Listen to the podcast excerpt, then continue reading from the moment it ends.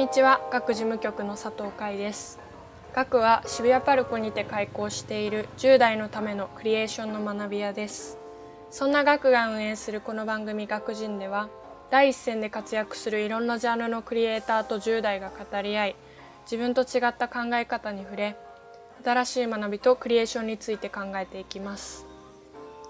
本日はクリエイターゲストとして資生堂トップヘアメイクアップアーティストでヘアメイクアップアカデミーサブファ校長のケラヒロフミさんをお招きしています。えー、資生堂というまあ会社の中に、えー、実は40名ほどヘアメイクアップアーティストが所属しているんですけども、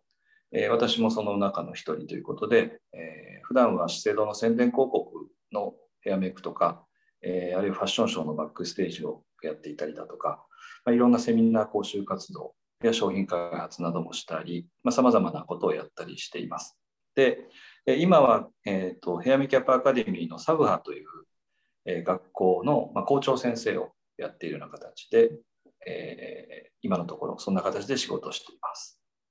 はい、ありがとうございます。よろしくお願いします。よろしくお願いします。えー、そして本日は重大ゲストとしてサエコさんとレキさんにお越しいただいています。よろしくお願いします。ろしくお願いします。はい、お願いします。じゃあお二人にも自己紹介していただきたいと思います。じゃあ最初、さえこさんからお願いします。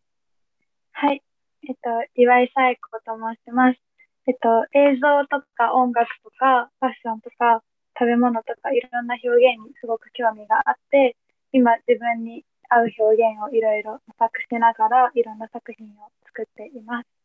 よろしくお願いします。よろしくお願いします。じゃあ、レキさんも自己紹介お願いします。はい、文化服装学院の服装科に通ってます。田中力です。神奈川県の藤沢市っていうところに住んでます。えっと、今はアイドルが好きで、韓国のアイドルが好きで、エスポってグループにハマってます。よろしくお願いします。よろしくお願いします。じゃあ早速あの今日もたくさん質問をいただいているのでどんどんいきたいと思います。じゃあ最初、はい、レキさんから今回ケラさんにどんなこと聞いてみたいですか？はいあの自己紹介でも言ったんですけどあの僕今韓国のアイドルにハマっていてで韓国のアイドルって男性でも結構がっつりメイクをする文化なんですよ。で日本のアイドルとかってそこまでがっつりメイクをしなくて、でそれで思った時に、男性に施すメイクとあの女性に施すメイクってどういうふうに意識的に変えてるんだろうっていうのを質問したいです。はい。えっとまあ、僕もあの男性にメイクをすること仕事の中でねあるんですけどもタレントさんは昔から、まあ、男性も女性もメイクをしているんですよね、割とただまあ、男性の場合はそんなにメイクをしているっていうふうにバレるような感じのものは、まあ、過去はしていなかったと思うんですけど、まあ、最近確かに韓国のアイアイドルとかねあの、まあ、日本でも男性でこう眉を描いたりだとかなんか結構こうファンデーションしっかり塗っていたりとかっていうところでメイクをする方が増えてきたのかなっていうふうにはなんとなく思うんですね。でこれもでも実は流行がやっぱりあって全くしないような時期もあればあの70年代から80年代にかけては男性のいわゆるアイドルというかあのテレビで歌ってるアーティストの人たちも結構がっつりメイクしていたりっていう時代もあるんですよね。例えばあの沢田研二さんとかね、まあ、今の京志郎さんとか、そういうロック歌手みたいな人たちは意外と、まあ、がっつりメイクをしていたりっていう、まあ、グラムロックみたいなことを言われたような時代もありますけども、まあ、海外もそうだったし流行とともに多分メイクをするしないっていうそのアーティストの人たちが表現する上でメイクしたりしなかったりっていうのはあるんじゃないかなっていうふうにはなんとなく思うんですけど今質問にいただいたみたいにその男性と女性で何か変えるかっていう質問だったと思うんですけど、えっと、基本的にはそんなにあの意識的に変えることはないかなと思いますね。あのまあ、どちらも綺麗にしたいとかかっこよくしたいとかっていう、まあ、思いがあってそのために何かこうメイクを施すっていうことだと思うんですね。ただその中で、まあ、男性の場合はなんかその、うん、いわゆるこう、なんていうんですかね、アイシャドウをしっかり塗ったりとか、チークをやったりとか、リップを真っ赤にしたりとか、あんまりそんなことはないと思うんですけど、うん、ただそのフォルムというか、その目の目のあの目の輪郭をちょっと強調するとかね、アイラインで強調するとか、うん、あるいは眉毛とか、まあ、骨格を強調するためにシャドウを入れるとかっていう、そういうなんか色味があんまり感じられないけど、まあ、メイクをしているみたいな感じの人が、まあ、割と多いのかなという気がするんですよね。あとは、まあ、僕もそうですけど、ヒゲとか、まあ、いろいろメガネだとか、なんかそういう、あの、女性ではできん、まあ、メガネできますけど、女性ではひげを生やしたりとか、なかなかそういう形でね、顔に何か、あの、そういう形のものはできないけど、男性だけが、まあ、ひげを生やしたりみたいなことはしているっていう、そういう、それも一つのメイクなのかなっていうふうにも考えが、なんか自分のあの顔のね、えっ、ー、と、自分のスタンダードみたいなものを表現するための顔のパーツみたいなところで、まあ、好みとしてアイラインを入れたり、眉を描いたり、あるいはひげを生やしたりみたいなことが男性では起こりうるのかなっていうふうに思いますね。どうですか？最近あの、まあ、特に韓国のアイドルの人たちは、男性でも結構キリッとアイラインを引いてたりとか、まあ、アイシャドウっぽいのがね、目割りのようにアイシャドウが入っていたりとか、まあ、眉もキリッと整えていたりっていう感じに、まあ、受けるんですけど、確かに日本はあんまり見ないですよね。そうですね、なんか日本の普通の男性であんまめその先ほどおっしゃられた通りあんま濃いメイクしないからその韓国の男性アイドルを見た時にちょっとなんか作品っぽいなってすごい思うんですよ。うん、でなんか女性って割と慣習的にメイクをするからそこにちょっと違いがあるかなって僕は思ってましたね。多分そのアーティストとかアイドルとかになるとやっぱり表舞台に出るところなので、うん、それはやっぱり自己表現の一つとして多分しっかりその作品にね自分もその作品になり得るようなメイキャップをするっていうのはあるんじゃないかなと思うんですね。多分化粧ってその慣習的に毎日普段お手入れの代わりにお化粧して外に出る女性たちとまたちょっと男性のそのメイクっていうのは少し違うような気は確かにしますよね。あの表舞台に出るために、うん、身だしなみはきちんとっていうのはあると思うんですけど身だしなみを超えたそのアーティストとしての像というか、うん、あのまあ、アイドルとしてのその像を見せるための表現方法の一つで、まあ、メイキャップを施すっていうのはあると思いますよ。ありがとうございます。はい、えなんかあの韓流メイクっていうジャンルのメイクが流行ってた今も流行ってる、うん、流行ってる時期みたいなのとかよく聞く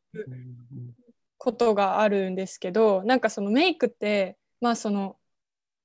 なんていうのかな住んでるというかその国籍とかによって若干その顔の骨格が違うとか、なんかそういうことでその日常的なメイクがの仕方が変わるのはそうなのかなって思うんですけど韓国と日本そんなに変わんないそんなに変わんないんじゃないかなっていう気がしててでもその韓流メイクっていうのが独立してるっていうのはなんかそのどういう理由があるのかなっていうのちょっと気になったんですけど。いや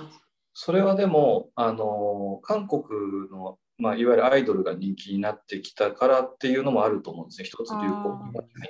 てで単純にやっぱり住んでる場所が違って、えーとそこで生活してる人たちが違うのでそこのエリアとか、まあ、住んでる地域で流行っていうものが生まれていくと思うんですよね。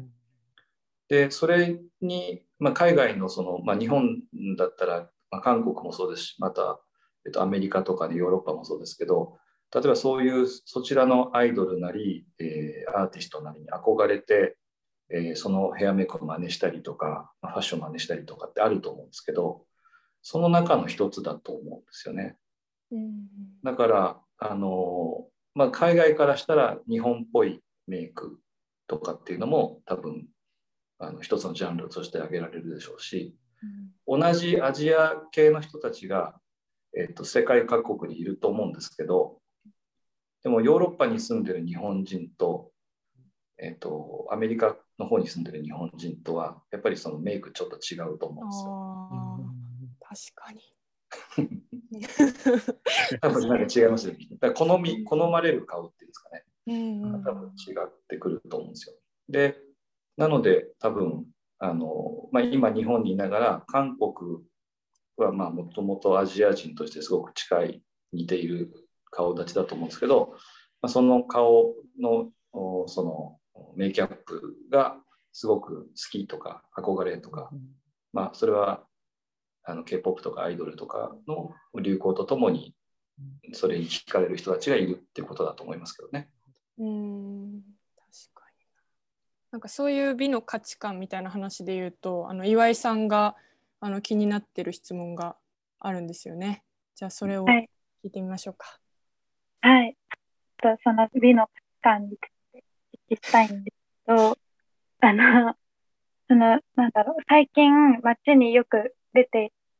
あ広告とかを見てると、あすごくこう、体のあらゆる部位に対しての美意識をすごく促すような広告だったり、企業がすごくこう、目立つ時が多くて、で、それを見て私は美しさに関して、すごく関心を人々が持っているんだろうなっていうふうに思うと同時に、あまあ、いろんなこう流行が生まれる一方で、やっぱりその、そういうものによって、なんだろう、今までにない美意識だったことそこに脅迫観念、それ、その美意識を持たないことが異端みたいな感じになる、脅迫観念みたいに、こう、圧迫されちゃう人っていうのが多分少なからずいると、寺さんご自身はそういう脅迫観念感じたことがあるのかなっていうことと、それをその引き起こすような広告とかについて、どのようにお考えなのかなはい。確かにあの世の中にはね、なんかいろんなこう、まあえー、痩せてる方がいいだとかね、例えば目は二重な方が、まあ、いいとかね、なんか例えばそういうふうに思われがちなというか、まあ、それをこう触発するようなメッセージを持った広告が多かったりだとか、あるいはそれを助長するようなテレビとかがあったりだとか、っていうのはありますよね。でも、なんか、それに対して僕はそんな脅迫観念は特にないんですよね。あの、それがあの広まることによって自分もそうなんなきゃいけないっていうふうに、まあ、僕はもう年だからっていうのもあるんだけど、あんまり思わなくなってきたというか、自分は自分だなっていうふうに思うようになってきたっていうのはあるんですけど、うん、まあ、あんまりそういうのが広まりすぎて、それになんか怖さとか、なんかそうならねばならないのかっていうふうな脅迫観念を抱くことは僕はあんまり良しとは思わないかなっていう気がしますね。でも、なんかその、えっ、と、なんていうんでしょうね、それぞれの美意識みたいなものは持っていてほしいなというか、あの持っているべきだなとは思っててやっぱりあの自分がこうありたいとかこうなりたいとかこういう顔が好きとか例えばね顔で言ったらですけどね、うん、こういう理想の顔があるとかっていうのは、まあ、あっていいんじゃないかなと思っててただそれと自分が違うからどうっていうふうにはそこまで深く考えなくてもいいんじゃないかなと思うんですけどね。なんかなりたい理想像があってなりたい顔に近づけるために、まあ、メイキャップみたいなものをこう活用して自己表現をするとか、うん、っていうのは全然ありなんじゃないかなと思いますね。ありがとうございます。そのケラさんご自身の美しさの定義みたいなの、どのようにお考えかなって思います。はい。そうですね。あの、美しいっていうのが何かって聞かれるとすごくこう難しいと思うんですよね。何をもって美しいとするのかみたいなものってすごく難しいなと思うんですけど、えっ、ー、と、いろんなところに美しさはあるなというふうに思うんですね。で、あの、僕は、まあ、昔、まあ、美しさとは何かみたいなことが聞かれたことがあるんですけどもま、その時答えた時の一つとしては、美しさとは不完全なものですっていうふうに答えたんですね。で、まあ、なぜかっていうとこう、まあ、もちろん完璧なものにも美しさはあると思うんです普遍的な美しさとかあるいは、えーと、黄金比みたいなこともね言われると思いますけど、えーと、特にこう綺麗に整列したものだったりだとかすごく整ったものっていうのはまさしく美しいと思うんですけどそれ以外のものにもやっぱり美しさみたいなものは日本人は感じるのかなと思っていて例えばあの花火みたいなものとかあのすごくこう綺麗じゃないですか。ドンと広がってね。であれってでも同じ形のものは一個もないですよね。あのちょっと歪んでるたりもするしまあ綺麗な丸ももちろんあるけれどもちょっと歪んでてもやっぱり美しいしなんかそのちょっと、うん、なんていうかな変形したような形のものでもそれはそれでやっぱ美しいと感じるなとかあるいは木がこう、まあ、花が枯れて木が朽ちていく感じとかっていうその儚さみたいなものにも割とわびさびのようなものとか日本人ならではのその、まあ、寂しさとかの中にも儚さとかの中にも美しさを感じるっていうものがあったり、まあ、日本の四季の中で、えーまあ、その切なさとかねそういう感情の中にも美しさを感じたりとかっていうそのただ見た目が綺麗っていうだけじゃなくてあのなんていうんだろう。例えば美しく生きるなんていうことも日本で私たち使うと思うんですね綺麗な、まあ、美しく生きるってどういうことみたいなのもまあもちろんあるんですけどだけどなんかその美しさってただ見た目だけじゃなくてそのその人の、まあ、内面的なものだったりだとかあるいはその生き方だったりだとか佇まいだったりだとかかいろんなものに美しさってあるんじゃないかなというのは思いますね。難しいです。だから。うん、えちなみに岩井さんはどんなものに美しさを感じますか？私はあのその先ほど不完全っておっしゃられたと思うんですけど私はなんか不完全っていう意味ではもしかしたら一緒なのかもしれなくて私はあのその家が町工場なんですけどあの父のその職人のあのなんだろうな黒くこう汚れた手だったりとか、うん、機械油の匂いだったりとか汚れた作業着とかあともうなんだろうなこうすごく働いていてもうヨボヨボなんだけど手だけすごくこう手先はもうすごいしっかり手の感覚があったりとかそういうそのなんだろうな人とか物に関してすごくあかっこいいな美しいなって思ったりします。うん、本当はあの確かにその通りだなと僕も思うしなんかあのラピュタだったっけ？確かあのおじいさんの手が美しいって美しいって言ってたかどうかわかんない。綺麗って言ってたような気がするんだよねなんかね。そういう感覚って多分あるんじゃないかな人には。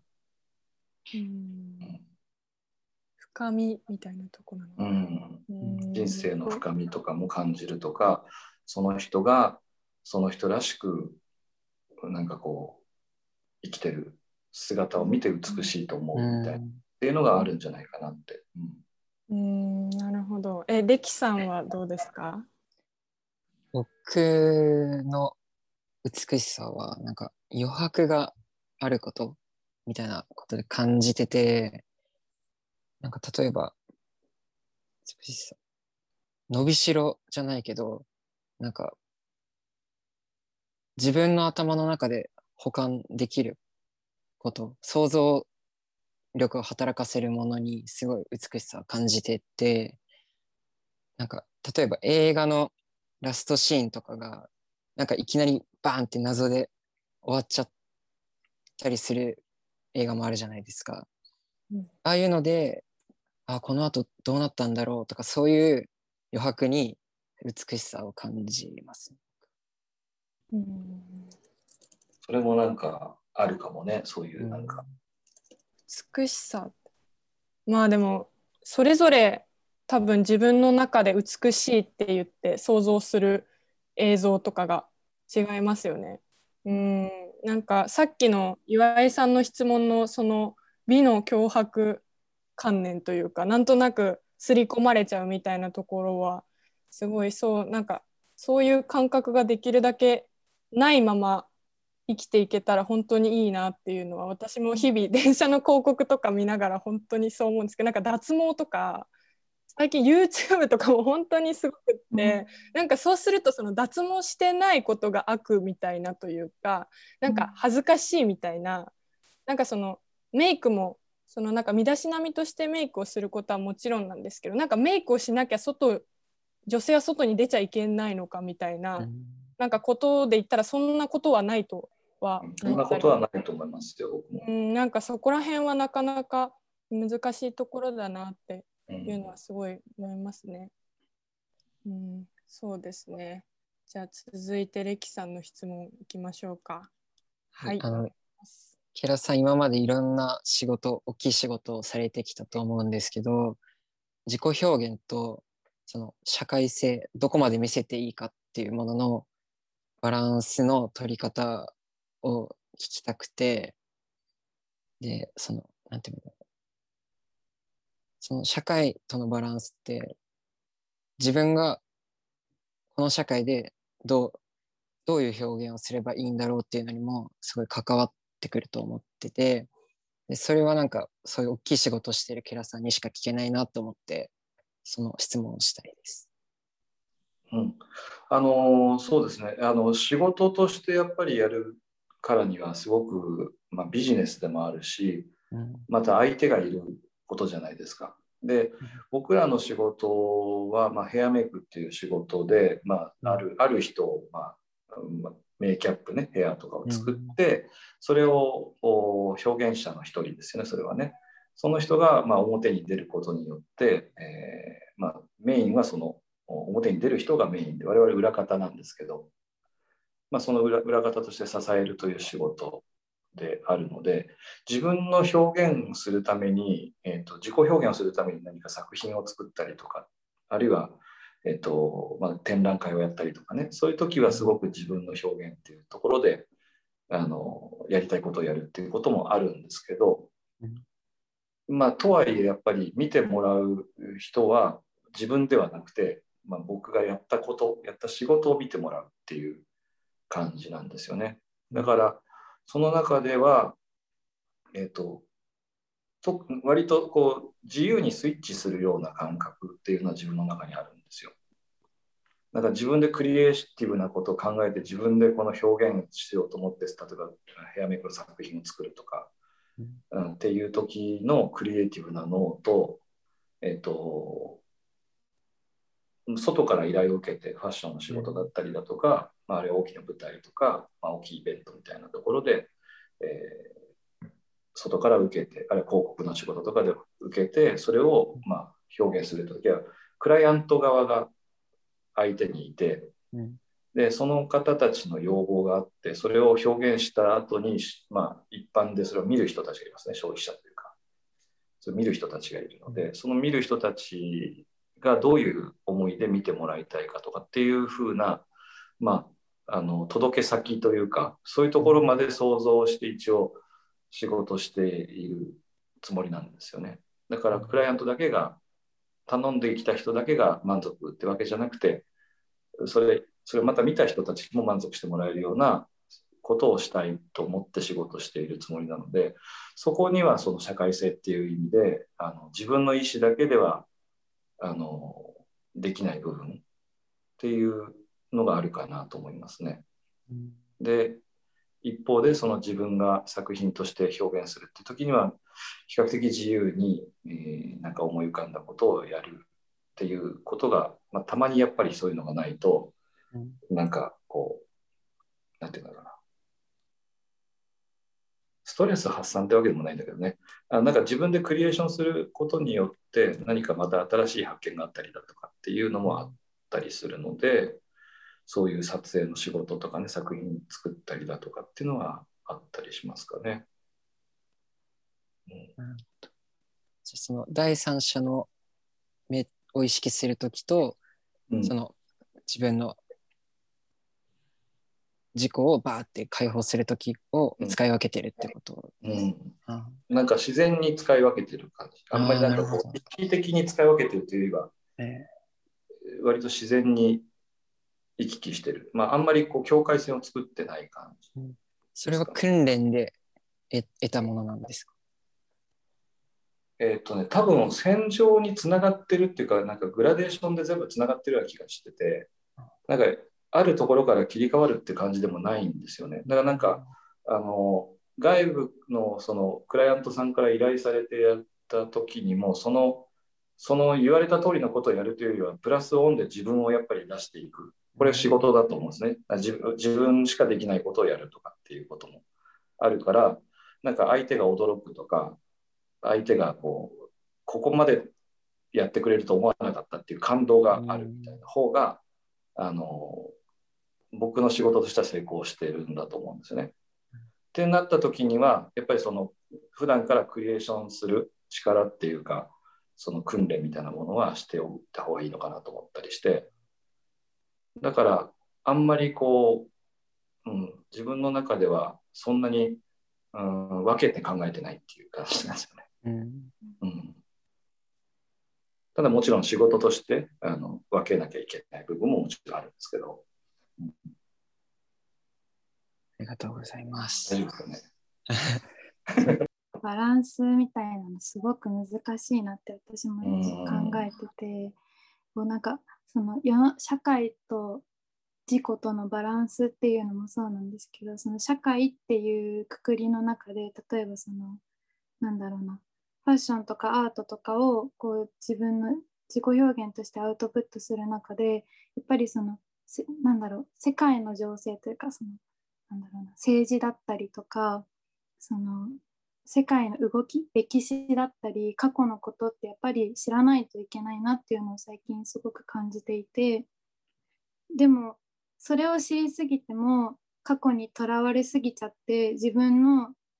あの本当の自己表現みたいなところもできなくなっていくんじゃないかなっていう怖さもあってそのケラさんはどのようにその世の中を見てそれをどのようにこうバランスを取りながらこう消化してるのかなっていうのがお聞きしたいです。そうですね。あのままず社会と自己のバランスっていうのはすごく確かに難しいところではあると思うんですよね。だけど自分一人ではやっぱり生きてないし社会の中で生きてる感じは実感するので、うん。あの自分一人だけでやりたいことをやったからって言ってそこに自己満足はもしかしたらあるかもしれないけどあのそれをまたやっぱ誰かに見てもらって誰かがこう評価してくれるとか誰かがいいねって言ってくれる、まあ、それってまあ共感性みたいなものだと思うんだけどそういうのがないとなんか満足はしないんだよねきっとね。自分もね。だからなんか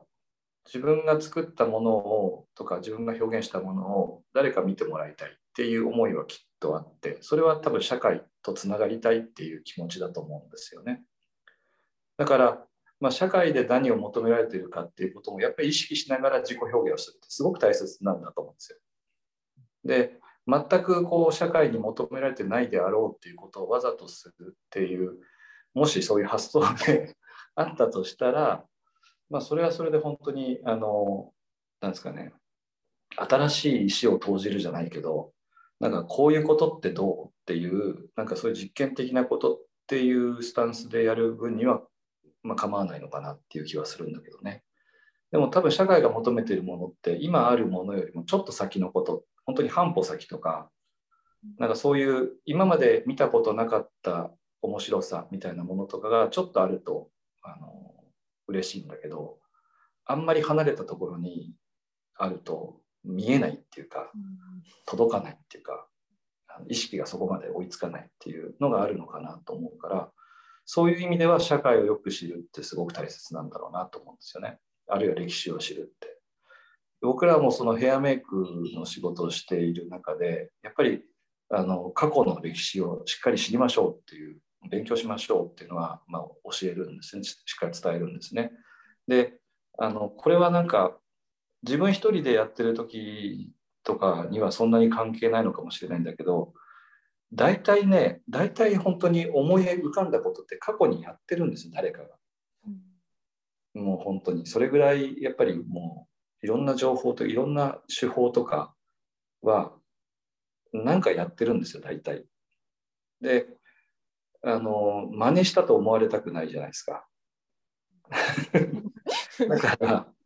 だからなんかやっぱりいろんなことを歴史を知ることであのそれとは違う何かを表現しようと思ったりだとかあるいはそれにこう、まあ、真似ある意味ね真似しながらあパロディにしながらとかあるいはそれをヒントにしながらまた違う新しい表現をしていこうとかっていうことができるんじゃないかなと思うので過去の歴史やその今の社会で何が求められているかっていうのを知るっていうことは確かに表現していく上では、まあ、重要なんだろうなと。そこに多分共感性とかが生まれてくるんじゃないかなっていうのは感じるんですよね。うんなるほど。確かにそうですね。パロディとかやっぱりやっていったりとかそれこそそのあまりかけ離れすぎないでちょうどいいその新しさみたいなのを提案していくのにはやっぱり過去を知らないといけないなっていうのは。それはすごい難しいことなんでね。で本当になんかもう昔だったらスーパースターみたいな人たちがやっぱりいっぱいいて、まあ、もしかしたらそんな情報がたっぷりじゃなかったためにっていうのもあるかもしれないんだけど伝説的な人たちって過去にいっぱいいるじゃないですかファッションの歴史も、まあ、紐解いてもそうでしょうし今残ってるブランドね DC ブランドの人たちの名前っていうのはやっぱすごいなと思うし、まあ、ヘアメイクの業界でもやっぱりそうなんですよねあのいろんな有名な人たちがいてでその人たちがこうヒットメーカーのようにもうホームランバッターのようにガンガンもういいものをどんどん生み出してたわけですよね。でそういう人たちが、まあ、伝説のような人たちがいっぱいいる中でその後を続く人たちが同じようにヒットメーカーになれるかっていうと、まあ、なかなかそういう時代ではないんじゃないかなってのは実は思ってます。だからある一つの方法として多分ファッションもそうだと思うんですけどそのいわゆるこう大ヒットするようなすごいデザインとかっていうことよりもなんか今あるものをうまくミックスしたりとか、まあ、DJ 的にあの組み合わせたりだとかコーディネートしたりだとかなんか発想をうまくいろんな情報を組み合わせながら作っていく、まあ、洋服もヘアメイクもそうなんですけどそういうことをするのが今の人たちは上手なんじゃないかなと思っていてあるいは情報を整理するっていうかね。あのそういうのが得意な人たちが増えているんじゃないかなと思うから、まあ、そういう時代に変わってきたのかなっていうのも感じるし、うん、そうですね。どうかな。うん、まあ、なんかその辺が、なんか、だいぶこう時代の変化とともに多分表現していく方法も変わってきてるから、うん、なんかそういう、そういう、まあ、クリエイターというかね、が、これからはどんどんもっともっと増えていくのかなっていうのをちょっと思ったりしますね。うん、なんか今のあのさやこさんの質問の、えっと、ケラさんの回答。ですごいさっきのネキさんの話の自己表現と社会性みたいな話がまたあの深まっていったんじゃないかなって思ったんですけどこれまで聞いてみてレキさんどうですか？やっぱなんかその作るものの文脈を意識するってことがやっぱ社会と自己のバランスを図る上で多分重要だと思うし先ほどおっしゃられたなんか DJ みたいな感覚っていうのも今例えばルイ・ヴィトやってるバージル・アブロとかめっちゃ優れてると思うから今の時代に絶対やっぱ欠かせないものなのかなっていうのがそのもっと深まりました。自分の中で。なかなかね新しいことをやっていくって本当に難しいことだから、うんだからなんか何が新しく感じるのかっていうのを編集する能力っていうのが、まあ、今の時代なのかなってねちょっと思いますね。うんその編集する能力が必要そのあ0から1を生み出していくっていうよりかは編集していく能力を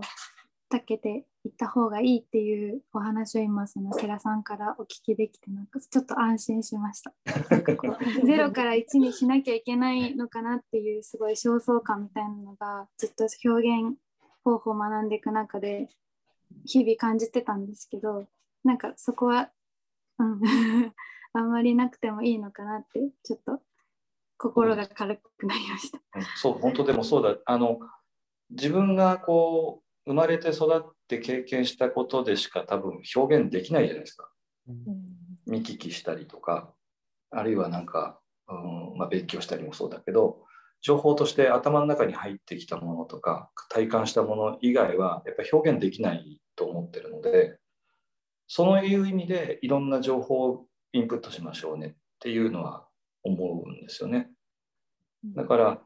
あのいきなり何もないその夢で見たとかね 分かんないけど天から降ってきたようなデザインが0から1のように生み出せるっていうのは多分今までも本当にそれができる人って本当にほとんどいなかったんじゃないかなっていうふうには思うんですよね。だからやっぱそれだけ過去のその、まあ、もちろんヒットメーカーの人たちもやっぱり死に物狂いで勉強したんだろうしそういうヒントになるものがそのそのもっと昔にあったんだろうしっていうことを考えるとやっぱりみんなすごく歴史の勉強とかそのそのジャンルにおいてすごく、うん、突き詰めた知識を持ってたんだろうなと思うんですね。あるいはそれ以外のところから何かヒントを得てそれを自分の作品として表現するっていうことをが長けてたんじゃないかなと思うんですよね。